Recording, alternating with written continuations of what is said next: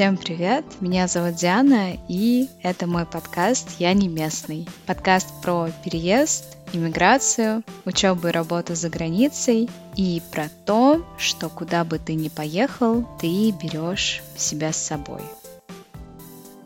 Это пятый эпизод, и он будет посвящен взаимоотношениям с местными. На самом деле, сразу несколько человек в моем инстаграме попросили меня записать эпизод на эту тему. Сначала я подумала, что мне об этом рассказать нечего, потому что я всегда и везде больше общаюсь с экспатами, нежели чем с местными. Но это не означает, что я их не знаю. Я их знаю, я с ними живу, учусь и работаю. Просто у меня с местными другие отношения. Они скорее как фон моей жизни, с которым взаимодействие есть, но оно не такое яркое. Какие они? Чехи, испанцы, корейцы? С моей точки зрения, конечно же. Как с ними начать общаться и обернется ли это теплыми отношениями или дружбой? Данный выпуск будет иметь формат монолога рассуждения, в котором я префиксирую о своем опыте общения с местными в Чехии, Испании и Корее и постараюсь показать вам, какие же они местные. Я думаю, что абсолютно каждому человеку, переезжающему в новую страну, интересно, какие они эти местные. Обычно, когда мы путешествуем, у нас недостаточно времени, чтобы с ними познакомиться и пообщаться. Часто мы видим картинку, как в кино, например, испанское семейство ужинает в ресторане, шумные дети, довольные родители, попивающие вино, бабушки и дедушки, одетые по последней моде с сигаретой на веранде кафе, девушка, бегущая через Васловскую площадь в деловом костюме с ковриком для йоги на перевес, Парочка в Сеуле в одинаковых кедах бродит по Хёнде в поисках идеальных кадров. Одним словом, идеальная жизнь идеальные незнакомцы. До момента приезда в Чехию я никогда не общалась с чехами, да, и с любыми иностранцами в общем. Так часто бывает, что местные общаются с местными, экспаты с экспатами. Конечно же, у всех это достаточно индивидуально, но я делюсь своим опытом и подавляющего количества моих знакомых, как в России, так и в Чехии. Уже только после своего переезда за границу я открыла для себя, что в Москве тоже достаточно много иностранцев, и среди этих иностранцев можно найти чехов, и испанцев, и корейцев. До переезда в Чехию я была только один раз. Это было однодневное путешествие, и какого-то определенного мнения или даже простого первого впечатления о чехах у меня не сложилось. Хотя до этого во всех поездках я могла уловить главные черты ментальности других э, национальностей. Не всегда они были стопроцентно точны, но хотя бы какие-то эмоции оставались. Сейчас, задумываясь об этом, я понимаю, что, скорее всего, это было от того, что чехи визуально похожи на нас, и для первого впечатления у них отсутствуют какие-то яркие для нас особенности. Хотя, пожив в Чехии достаточно продолжительное время, я понимаю, что это не так, и почти всегда с легкостью могу определить, если мимо меня проходящий человек чех или же представитель другой страны. Как я уже сказала, никакого конкретного впечатления о чехах я не получила, и поэтому у меня абсолютно не было ожиданий по поводу того, какие они. Первые чехи, с которыми я столкнулась лицом к лицу, были наши преподаватели на курсах чешского и персонал отеля, в котором я жила первое время до того, как переехала на съемную квартиру. В основном это были уже люди в возрасте, и как-то опять никаких ярких впечатлений не создалось. А вот конкретно в моей группе у нас была молодая преподавательница, ей было где-то около 30. Впрочем, об этом я могу только гадать, потому что она никогда особо не разговаривала о себе, при этом знала все о нас, потому что очень часто мы для практики языка рассказывали о себе, о своих планах и мечтах. На курсах нам многое было интересно. Мы фотографировали учебники, классы, исписанные доски с непонятными нам на тот момент и зачастую смешными словами, и немедленно посылали своим друзьям и родителям на родину, потому что для нас это было таким новым и интересным. Наша преподавательница каждый раз просила нас сообщать ей, когда мы фотографируем, потому что она не хотела быть на фотографиях. Никаких страничек в соцсетях у нее не было. Она редко делилась тем, как и с кем прошли ее выходные. Мы только знали, что у нее есть собака, как у любого порядочного чеха, и что она не любит гулять по центру Праги, потому что там слишком много туристов. Через такие моменты мы поняли, что у нее очень хорошо развиты личные границы. Она была не готова впускать людей в свою жизнь, но при этом была очень открыта к нам эмоционально, как поддержка.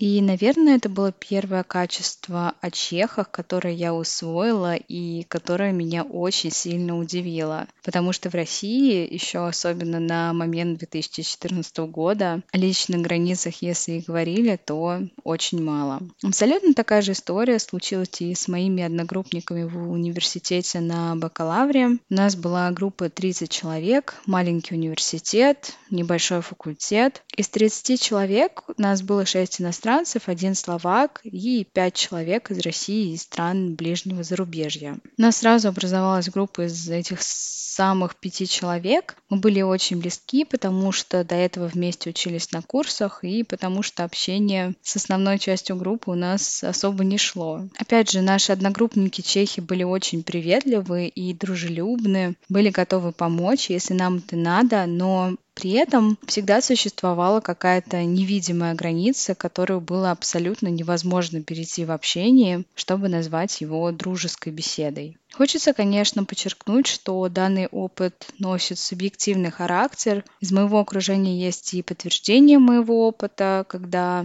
также ребята, прожив уже в Чехии достаточно продолжительное время, не могут похвастаться верным другом чехом. И я не говорю только о русскоязычных, но и о иностранцах в общем, со всего света, которые живут, учатся или работают в Чехии. Есть и позитивные истории, когда такой друг есть. Есть и примеры знакомых, как девушек, так и парней, которые встречаются с чехами уже долгое время и достаточно довольны в этих отношениях отношениях. Поэтому все, конечно же, сугубо индивидуально.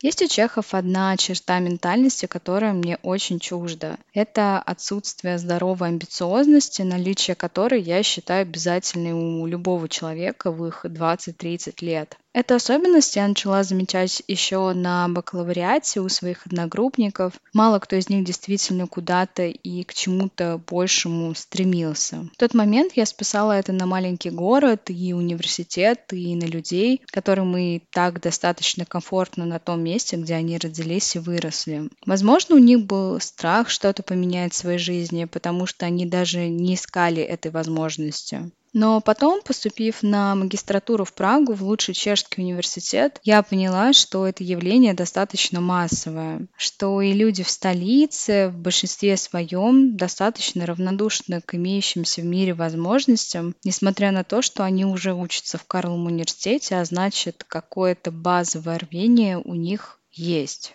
Чехов вообще можно описать как достаточно простых людей, которым не надо многого, чтобы быть счастливыми. Помимо этого, они достаточно осознанные, со здоровым эгоизмом, невероятно повернутые на всех видах спорта, которые только существуют, и с большим сердцем к собакам. Чехи — это рай для собачников и их питомцев, потому что сложно представить себе место, где собакам в Чехии не рады. У большинства ресторанов всегда стоят собачьи миски с водой, а иногда и с лакомствами, так что приходить на ужин со своим питомцем – это чешская обыденность. Чехи достаточно педантично относятся к своему языку, и такого отношения я еще никогда не встречала. Для русскоговорящих людей чешский язык сам по себе не сложен, но вещь, которая вызывает много проблем, это правильное произношение и акцент. В большинстве случаев, даже по прошествии большого количества времени, акцент у русскоговорящих все равно присутствует, и в моем случае именно акцент был причиной не самых приятных ситуаций, когда надо мной смеялись, меня поправляли при каждой возможности или просто отказывались понимать, потому что я не идеально изъяснялась. Почти все эти ситуации произошли со мной на бакалавриате в университете, и были они со стороны более взрослого поколения. На самом деле мне странно представить такую ситуацию в России в каком-нибудь вузе или учреждении. У нас обычно вызывает уважение человек, пытающийся выучить твой родной язык. Он может говорить на нем не идеально, с акцентом, делая ошибки, но его попытаются понять в любом случае. В Чехии же не так, поэтому стоит быть к этому готовым и не брать близко к сердцу эту чешскую педантичность их родному языку. А еще чехи не боятся шутить на абсолютно любые темы, и их чувство юмора очень сильно контрастирует с остальной толерантной Европой, где к шуткам все больше и больше относятся более осторожно. Переходя к испанцам, наверное, сразу стоит обозначить, что испанцы — это нация, хорошо знакомая всем, с ее яркими особенностями, которые так внешне привлекательны для всех туристов и приезжих. Кажется, что испанцы вечно улыбаются, всегда отлично выглядят, и у них не бывает плохого настроения. Они с разбега готовы броситься танцевать, и вообще, что ничего кроме захватывающих эмоций в их мире не существует. Возможно, для тех, кто видит их мельком во время путешествия, это и правда так.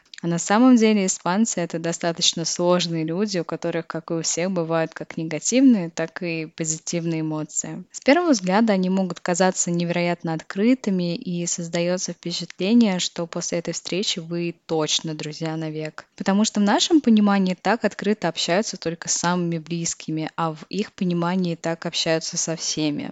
Они щедры на эмоции с вами сегодня, но завтра они могут просто о вас даже и не вспомнить. Может быть и такое. Поскольку вся яркая испанская культура построена на общении, испанцам очень некомфортно, когда это общение ограничено. Для них социализация – это смысл жизни. Поэтому испанцы достаточно болезненно относятся к тому, что человек, с которым они хотят общаться или дружить, их отталкивает. Еще для испанцев смерти подобно есть одному. Для них еда – это еще один из видов социализации, который они невероятно ценят ценит. Любой прием пищи в компании семьи, друзей или соседей по квартире – это еще один повод поговорить обо всем, начиная бытовыми вещами и заканчивая политикой. Ни для кого не секрет, что испанцы очень громкие. Громкие они не только на улицах и в ресторанах, где они как будто бы вечно кричат кому-то в телефонную трубку, но и в повседневной домашней жизни. Они просто не знают, что такое понизить голос или говорить шепотом. Пожив в одной квартире с тремя испанцами, я была рада абсолютно любой тишине. И даже когда просто общаешься с испанцами,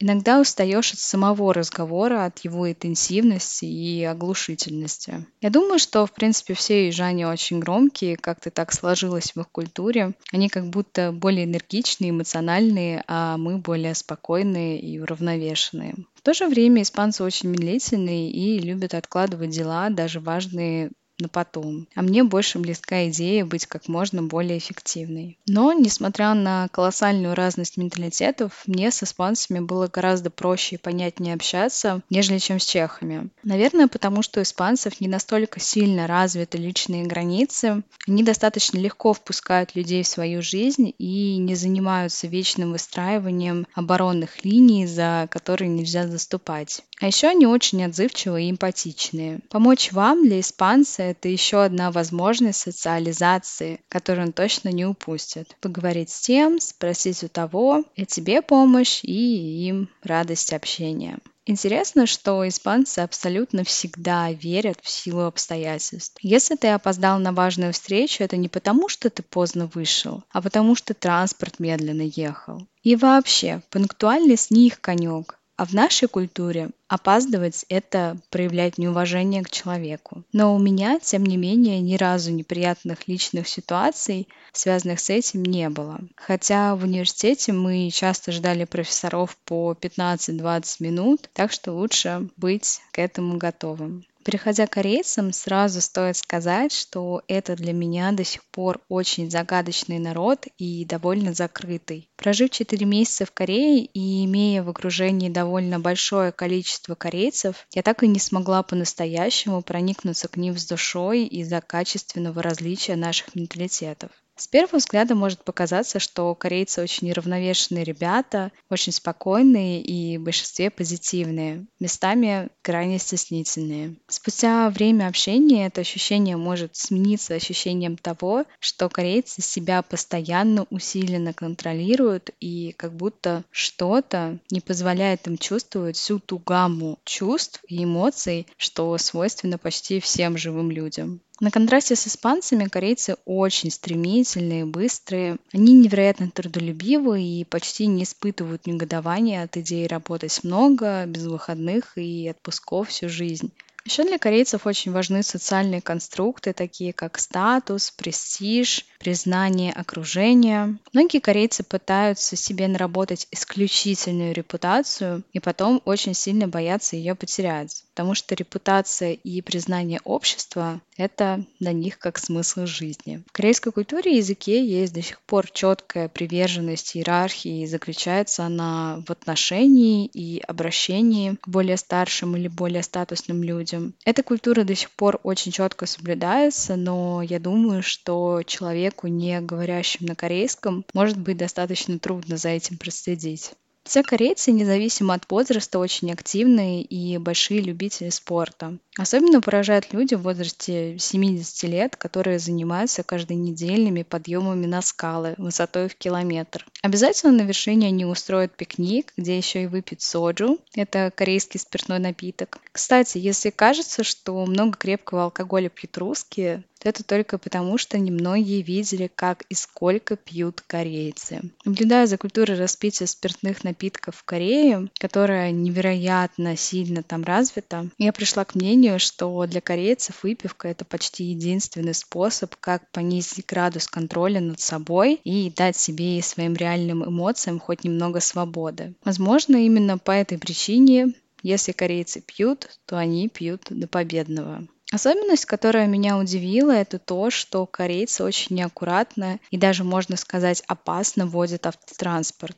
Они это делают максимально быстро и неосторожно, поэтому в Южной Корее самый высокий процент ДТП из всех развитых стран. Скорее всего, это опять накладывается на их привычку все делать максимально быстро. Тем не менее, корейцы очень отзывчивые, относительно открытые к иностранцам, по-детскому наивные и очень целеустремленные. Еще у меня создалось впечатление, что корейцев очень легко удивить абсолютно любой историей о чем угодно. С открытым ртом и глазами полными удивления они реагируют на многие вещи, что, конечно же, в нашем понимании достаточно забавно и увлекательно.